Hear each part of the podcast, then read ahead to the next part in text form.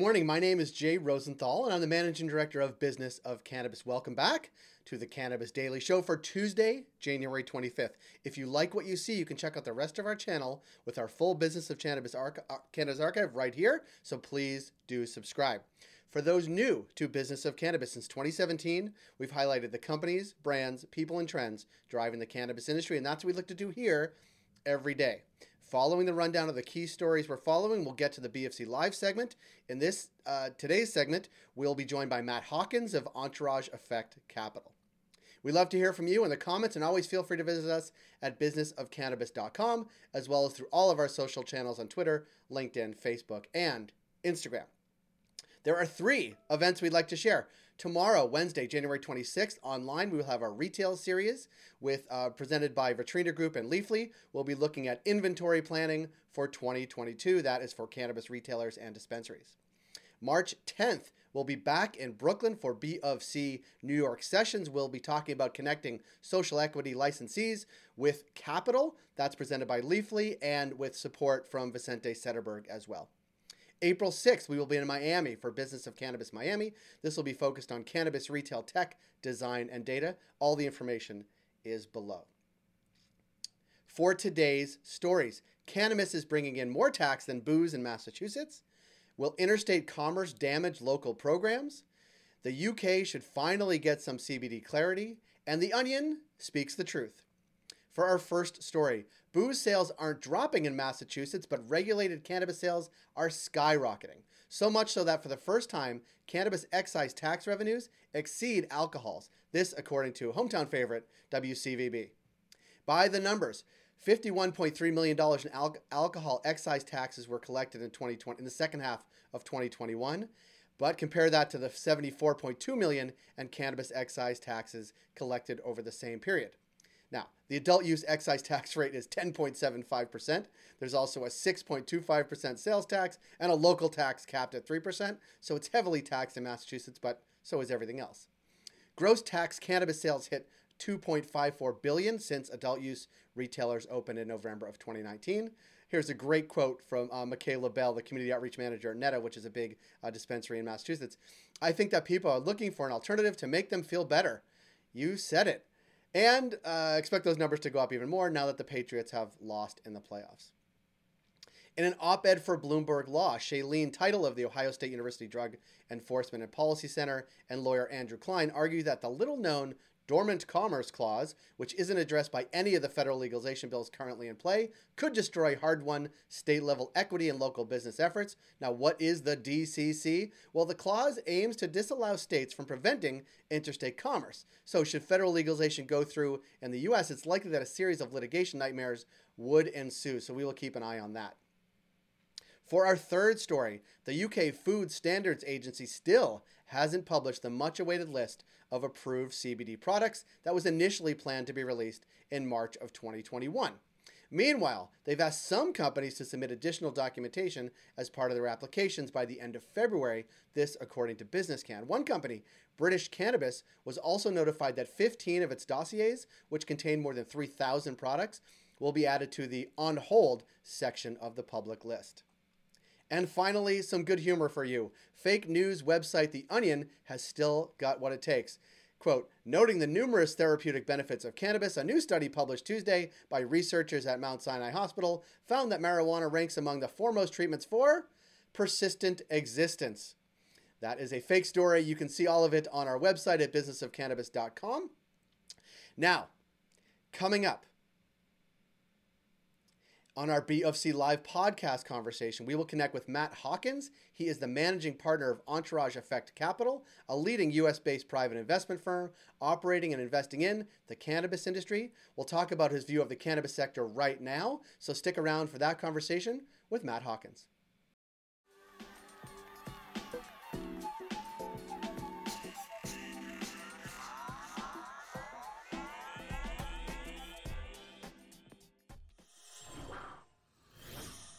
Matt, thanks for making time. Good to see you. Good to see you, Jay. Thanks for having me. I'm glad we can have you. I want to talk about a bunch of different things and hopefully we'll get to them all or some component of them all. I want to talk about entourage. I want to talk about Harborside. I'd like to talk to you about where cannabis fits in the big macro picture of the economy. I don't know, lots of other stuff too. Are you ready? I'm going to pepper sure, you. let's do it. Okay. Talk about Entourage first. Tell us a little bit about uh, the firm and sort of where you place assets and your thought process.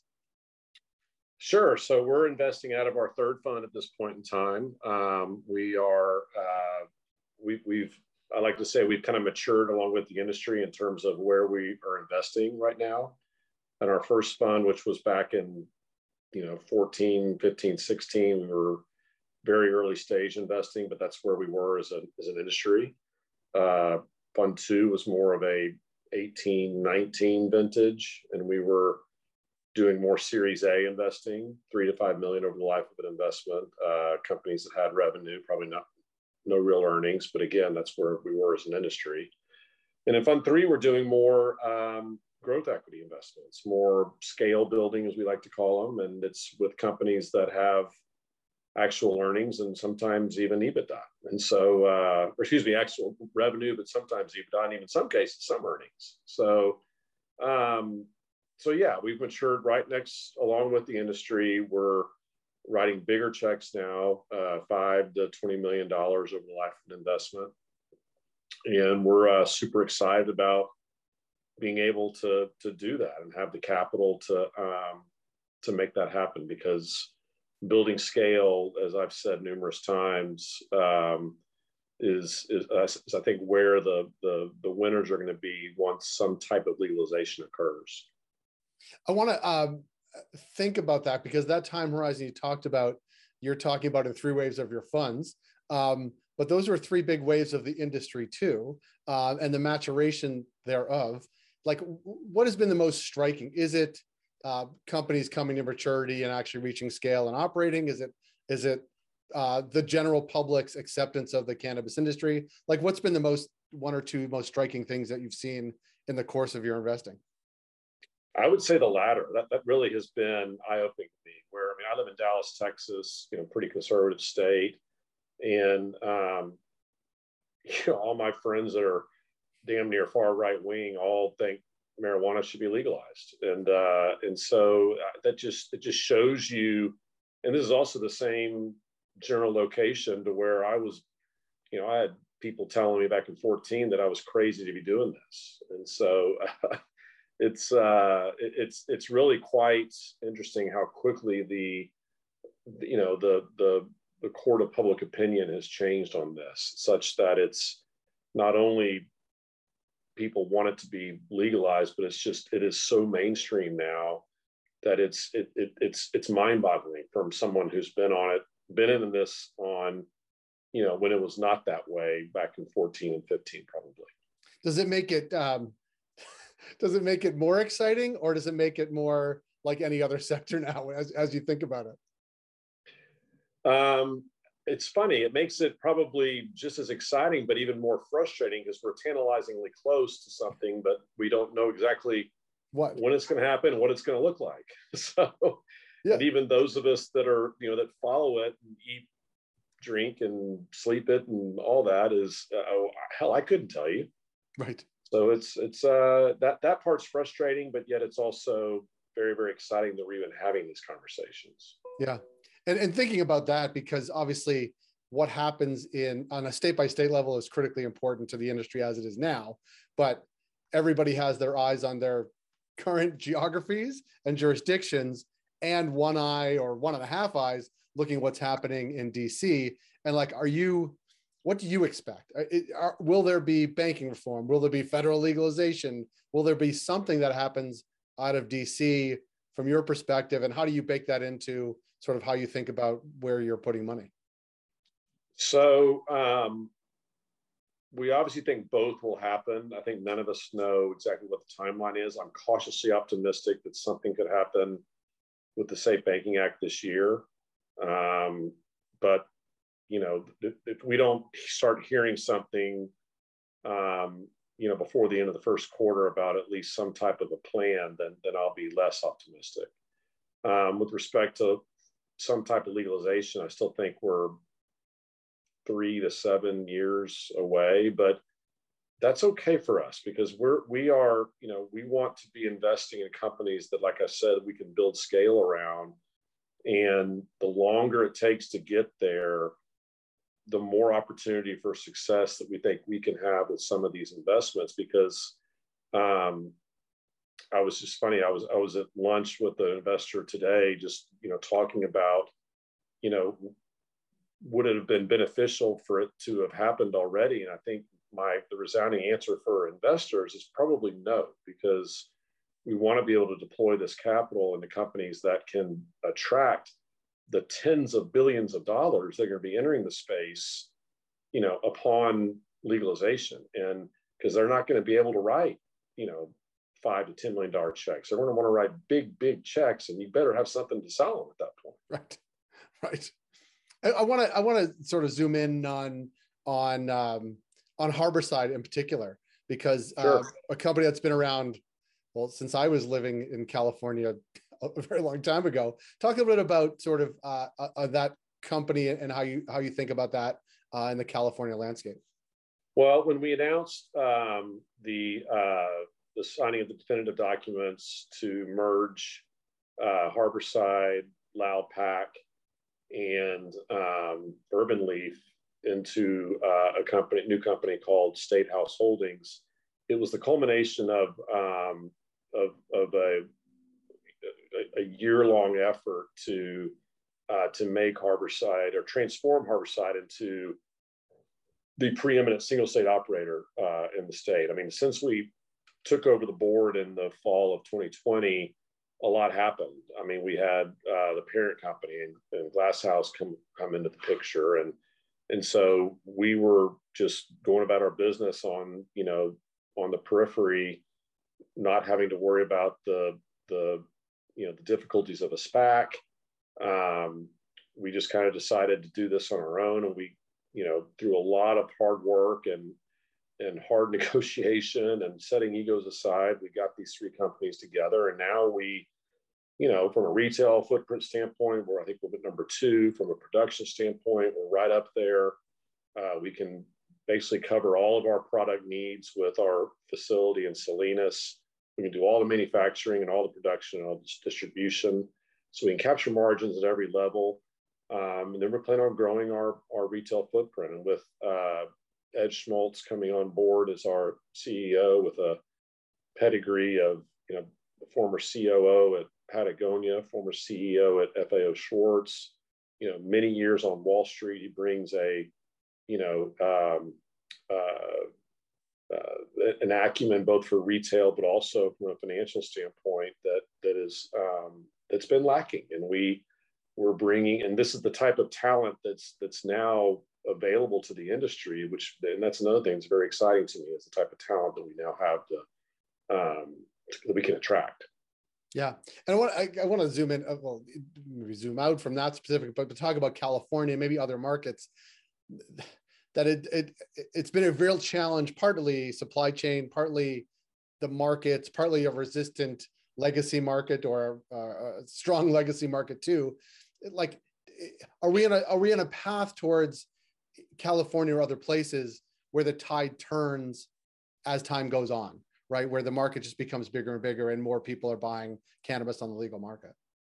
Um, well, I sure hope so, but we're going to need some help from the state of California to get there. I mean, they've they've provided us uh, zero help in the fight against the illicit market, and um, it's quite unfortunate because they had an opportunity to come in right away um, help the businesses that are doing this legally and tamp down the ones that are doing it illegally. And they've chosen not to do that. And so I have a very, very visceral reaction when um, when when I hear that that California, you know, either isn't moving in that direction or is hesitant to do so because people are breaking the law. And uh, we're not we're doing it the right way but yet we are taxed to death and we there are poor regulations that limit uh, our ability to conduct business and enhance the ability for the illicit market to conduct theirs and so um, it makes zero sense um, gavin newsom has said recently that he is going to change that so we'll see that the proof's in the pudding but um, but at some point, it's going to have to happen because uh, the illicit market is alive and well, and it's and and we need we need the state's help. Yeah. In terms of other states, other states are, you know, have learned lessons from others, California included, and I think it'll be you'll see less of a um, enabling of the illicit market in other states than we've seen in California as yeah. a result. It, it's a bit and, and like I, I think uh, one that obviously we're keeping an eye on, and I'm sure you too, is is New York. Um, and and I think they everything they've said seems they've learned lessons from California and other places, both in terms of how they will uh, deal with the legacy illicit market, but also how they will welcome legacy operators into the legal market and what that means, because that's the other part. Um, there needs to be that pathway, I think, and you know, policy policy goals notwithstanding, like you need to be able to welcome people into the market so they operate in a legal market, legal framework. But is that one of the markets that you know? Do you check in what's happening there every day, every week, every month? Well, like what, what's the what's yeah, the focus I, on New York? I, I, wouldn't say every day because we're still, you know, this is likely a 2023 deal in New York and New Jersey. So, um, but that doesn't mean we don't have an interest in it. Uh, but it's just, but but we're focused on deals that we can deploy capital in 2022. Um, but we still obviously follow the, uh, you know, the, the, the regulatory steps that are being taken in those states. Yeah. There's, I mean, I, I don't know what the right analogy is, but I'd like to get sort of a final question in. If you think of cannabis in the US as a, I don't know, a baseball game, let's say that, because at least it has nine innings and you have many more choices. Like, where, where do you think, where do you think when you're talking to uh, investors or thinking about investing money, like where do you think we are in that sort of uh, baseball game? Are we are, are we getting to uh, are we getting deep innings from the the starter, or are we still warming up the pitcher? It's funny. I feel like we're stuck in an extra inning game in like the third inning. Okay. That's a good analogy. Like, yeah, because uh, we still have so far to go with what this end game is going to look like years down the road when, you know, you name it, all the big industries are involved, all the institutional capital's involved. I mean, um, but prior to that, uh, we're still stuck in a regulatory morass in a lot of places, like we just talked about California, that that we can't seem to get out of our own way with. And um, so that part is frustrating, as I said before, but it's still a growing market. And the total addressable market, both if you look at the illicit marketing and the legalized one, is such a big industry that it's undeniable the opportunity. Um, and the fact that we're the opportunity is undeniable from a uh, you know from a legalized one uh, federally from that standpoint. This isn't you know the the old things everybody says in the industry that can't put the toothpaste back in the in the container, you can't put the genie back in the bottle, all that stuff. It's it's it's true. I mean, just you can't unwind this now. And so it's it's happening right before our eyes, but it's hard to say what inning we're really at. Maybe it's like a great first three innings that's constantly being rain delayed. That or just the third inning being played over as Groundhog Day. it's third inning again and again and again. That's right. Yeah. Matt, I enjoyed the conversation. I hope we can connect with you down the road. And uh, thanks for your time. Happy to do it. Thanks, Jay. You got it. That was episode 16 of the Cannabis Daily Show. Thank you for joining us this morning on YouTube. Please do subscribe right here, and we will see you tomorrow.